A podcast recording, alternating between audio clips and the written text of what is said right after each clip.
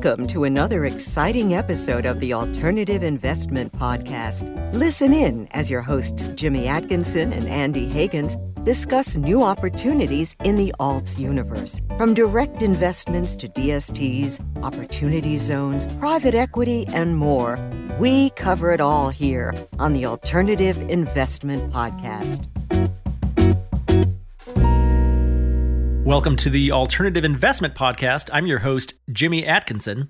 And I'm your co host, Andy Hagans. Andy, great to be back once again with you. On today's episode, we're going to be discussing alternative investment data and trends with our guest, Kevin Gannon, Chairman and CEO of Robert A. Stanger and Company. Kevin joins us today from Shrewsbury, New Jersey. Kevin, welcome to the show. Thank you. Glad to be here. Glad to have you on the podcast today with us, Kevin. Uh, really admire your company and what they do. But for our listeners, can you tell us a little bit more about the company, Robert A. Stanger, and how does your firm help the alternative investment space? That's a great question. Robert A. Stanger and Company is an investment banking firm that goes back to 1978. I've been here since 1983, and I'm now the chairman and CEO. What we do fundamentally is we're investment bankers that focus on the alternative space. So we do mergers and acquisitions and those kind of transactions involving all non-traded REITs and other similar products. Uh, we also do a lot of real estate appraisal work that supports our M&A business, but the real estate appraisal work is used to help derive NAVs on some of these non-traded REITs. Uh, so we're pretty active with that, doing real estate appraisals. We collect data on about 25,000 untraded securities. We collect that data and report it to brokerage firms and others uh, to record on, put on account statements. So we're, we're constantly tracking that data. Well, people probably mostly know us for is our publishing business. We publish several periodicals dedicated to the alternative investment space, including the Stanger Report, which tracks the fee structures of non-traded REITs and non-traded business development companies.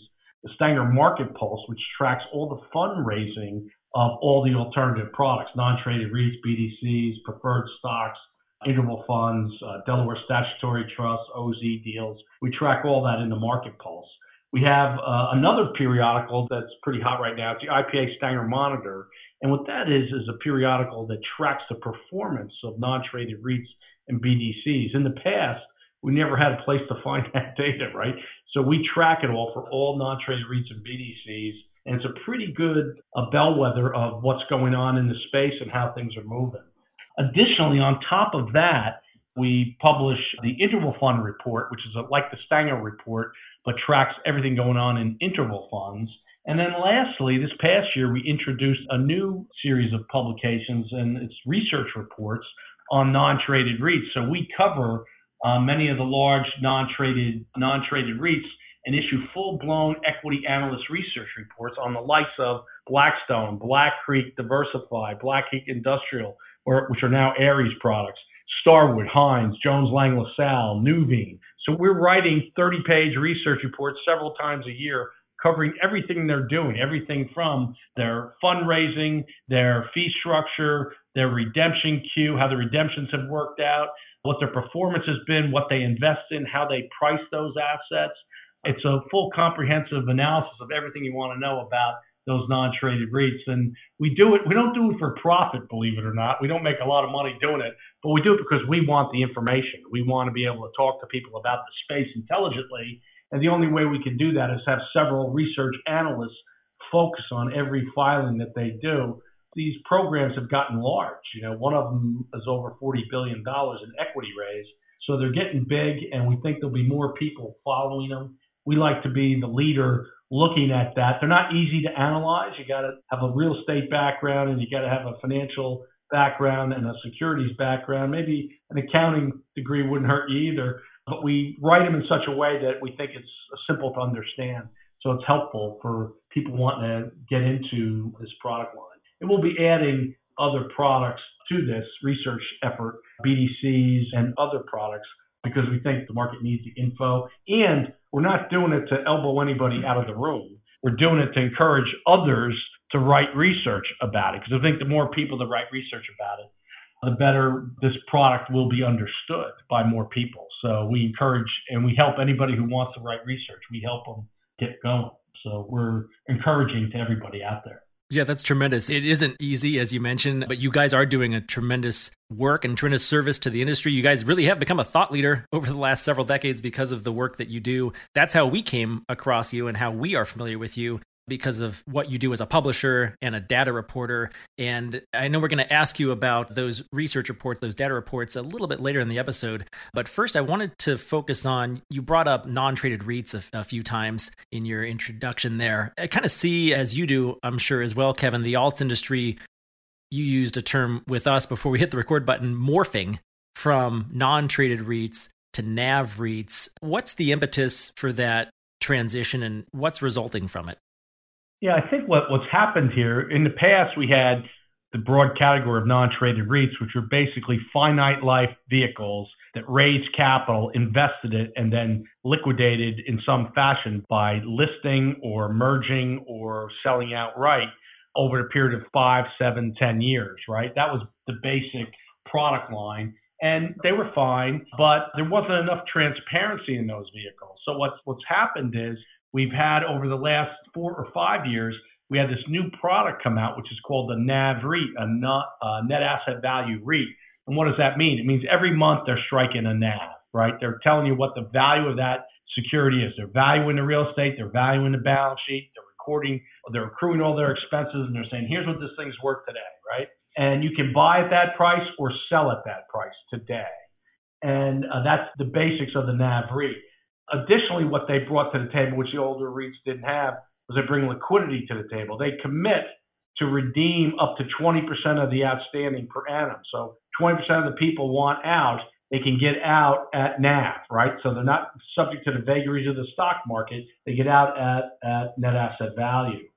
So the fact that you have that liquidity feature and that transparency on NAV is very compelling on top of a pretty strong distribution which is about 5% of the NAV. About 5% of NAV is the distribution rate.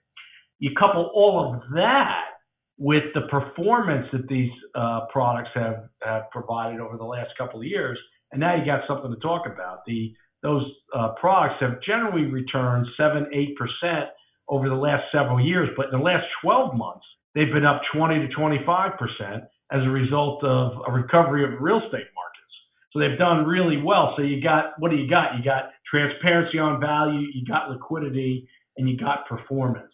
That makes a good investment product. And that we didn't have all those things with the prior generation of REITs. In addition to all of that, we got some great sponsorship, right? We got the likes of Blackstone, Ares, Griffin, Starwood, Blue Rock, just a whole Hines, you know, a whole host of uh, players coming into this space uh, or that are in this space and uh, those are good names to line up with. They uh, will produce some good returns, we think, as a good quality players. Absolutely. And Kevin, one theme that comes to mind, both within the NAV REITs, you know, in some of those product segments, as well as just the greater alternative investment landscape and what your company does is transparency, right? So that these products and these wrappers are just inherently more transparent. And with organizations like yours producing uh, research reports and, and like what the IPA is doing. It's just bringing more transparency and information to the space and bringing that information, you know, to RIAs, to family offices, high net worth investors, and so on. I think that is so important for the overall growth of the industry as well as just these individual product segments.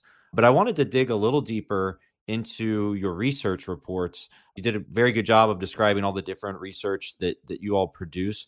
But could you tell us and our listeners a little bit more about how you actually produce those reports? You know, how do you get the data, as well as what kind of investors could utilize these reports? Is it mainly high net worth individual investors? Is it family offices and RIAs? Are these institutional investors who are subscribing?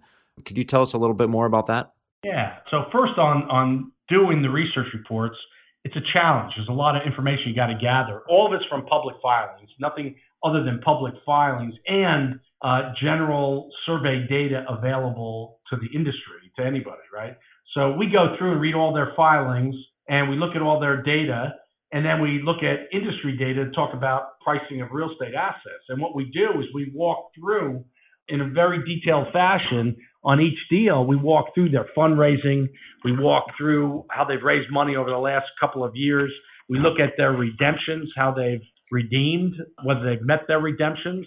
We look at how they've deployed the capital into what asset classes and how they price those investments in their NAV derivation. And we compare that to survey data. So we look at the pricing they use for discount rates and cap rates uh, in the pricing of each asset class compared to the survey data. And we make a comment about that, whether we think that's reasonable or not. And then we look at their balance sheet, we look at their NAV derivation, we look at their distribution and how it's covered by earnings, how, how uh, what the payout ratio is. That's a term of art we use what the payout ratio is. So we're looking at all those features. And at the end of the day, in, inside of that report, we do a five year projection of what we think that same store portfolio will do over five years. We triangulate based upon the data reported by them, and we come up with a five year projection. Then it's, it's kind of interesting. It, it shows what we think it'll do. And we state it all very clearly and simply. I tell people that you don't have to read past the, the front left column of the research report it kind of tells you everything you want to know. If you want the detail, you can dig deeper. But that's how it fundamentally is useful. It lays all out for you. And you can compare these NAV REITs to each other, right? And to the traded REIT world. So you're able to do that with our research report pretty simply. I tell everybody the first research report will take you 20 minutes to read. The next one will take you five minutes because they're all kind of laid out the same and it's pretty straightforward. I think it's useful to anybody who's considering deploying capital into the space, whether you're recommending it as a financial advisor or whether you're actually committing your own personal capital or your family's capital to the space. It's worth reading. It's put together. We're not biased. Nobody sponsors us. We don't have uh, any connection with these sponsors in terms of them paying us to write these research reports. Sometimes we get engaged in assignments, but we always disclose that. But at the end of the day, these are uh, independent research reports that are, I think we think they're useful. And I have my guys write it so that it was useful to me. I'm the CEO of the company, so I mm-hmm. want to be able to understand everything going on in that deal in, in 15 or 20 minutes, and it accomplishes that objective. And it's uh, pretty thorough and authoritative, and we like it. We've gotten a lot of compliments about it. Uh, hard to do but easy to read. And uh, we're encouraging anybody who wants to pick up a pen to that's an analyst to write one because it's we think it's the more people that write about it, the better the space will be received.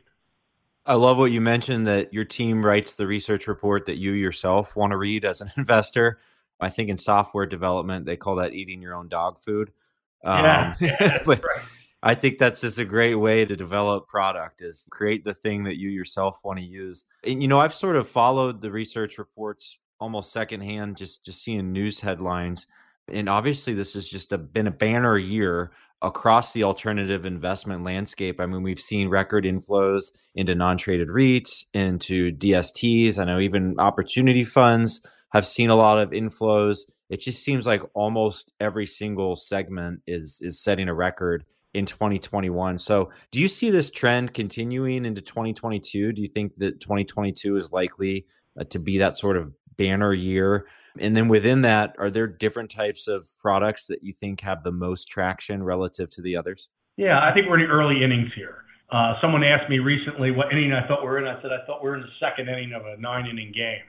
So I think we're early. This is new wave stuff, and we got some great sponsorship. Like I said, you know, you got Blackstone, Ares, Nuveen, Starwood. You know, there's some KKR, some great names out there. Now you got Apollo coming into the space in a bigger way.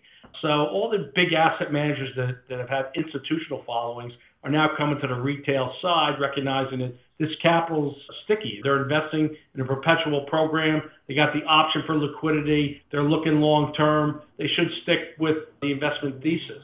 The other thing I think that's happened here quite smartly is their high conviction assets have been hot top performers, right? In the old days, we did non-traded REITs. There was a lot of office assets, a lot of retail assets.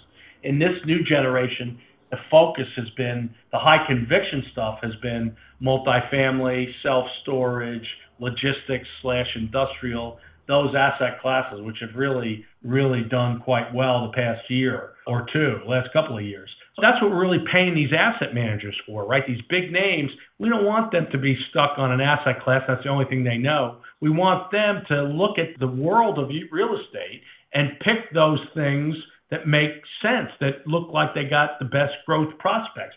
We saw some of them go by, do big net leases on casinos in Vegas during the pandemic. And we said, my God, does that make sense? And, and of course, they, they caught the trend, they caught the dip and, and rode it up. So at the end of the day, that's what we're paying for. That's a game changer, I think. You got strategic thinkers looking at these portfolios. These portfolios are getting big, you know, five, ten, you know, one of them's over $50 billion you know, big portfolios. So it's great that we bring that strategic thinking and muscle into the space to help retail investors get that exposure. That kind of talent was previously only available to institutional investors, right? The big pension funds. It wasn't available to the retail investor. Now being available to the retail investor, we think that's a that's a game changer, and that that should change the fundraising paradigm here going forward. I totally agree. That is a game changer. Just kind of waterfalling down from family offices and ultra high net worth to very high net worth, and now a lot of these products are accessible to any accredited investor and then especially with the information and transparency being available you know through research reports and through other organizations and media sources frankly it's just a better value proposition i think for your quote unquote everyday accredited investor versus 20 or 30 years ago. But kevin you've given us a lot to digest and, and a lot of information but i want to put you on the spot now. Do you have any predictions for 2022 within the alts landscape? Yeah, I'm predicting broadly that we're going to see another 20% uptick from where we are right now. So, where I've said that total alt alts, meaning public programs, non-traded REITs, BDCs, preferred stocks, interval funds, and other, and private placements, meaning DSTs, OZ deals, and, and other private placements, I predict those this year will be 75 billion, and I think it'll be up 20% next year. So it'll be closer to 90. And I think that's pretty exciting. Back in 2019, that was less than 30 billion. So that's a big move, and I think the market will handle it, and I think it's exciting and great. Uh, it's it's good opportunities, and I think we're we're bringing and seeing you know just big names come into this space that bring a lot of analytical firepower to the underwriting of real estate, which is something you really want to see. So it's all good. No, that is all good, Kevin, for sure. There's a lot of momentum in the alternative investment industry. We're happy to be covering it from altsdb.com and from this podcast, the Alternative Investment Podcast. Thanks for joining us on the show today, Kevin. It's been a pleasure speaking with you and getting your insights and learning more about your company. But before we go, where can our listeners go to learn more about you and Robert A. Stanger and Company? We have a website, uh, rastanger.com, R A S T A N G E R.com you can go on there, and if they really want to know something, tell them to call me. I'll be glad to spend some time on the phone with them or any of you guys. We spend a lot of time doing that, and it's fun. You learn something. People tell you stuff, right? And we'll send them a free research report, and they can tell me what they don't like about it, tell me what they think we should do, and I'll take that under serious consideration because we want to make a better product. That's what we want to do, make it more useful to everybody. So tell them to call me. No, that's great. Yeah, I love talking with investors and uh, other folks on the phone all the time. Great way to learn about what people want and build relationships and build trust. Well, uh, also, uh, just before we go, though, I do want to remind our listeners that we will produce show notes for today's episode, as we do for all of our episodes, on the AltsDB website. You can find those show notes at altsdb.com slash podcast. And there you'll find links to all of the resources that we discussed today with our guest, Kevin Gannon. Kevin, again, thanks for joining us today. I appreciate it. Thank you, fellas.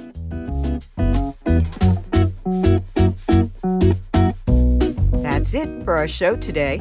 A huge thank you to you, our listener. If you like this episode, please rate and review us on Apple Podcasts. The Alternative Investment Podcast is produced by the Alternative Investment Database online at altsdb.com. You can learn how to subscribe to this podcast and access the show notes by visiting altsdb.com slash podcast. And we'll be back soon with another episode.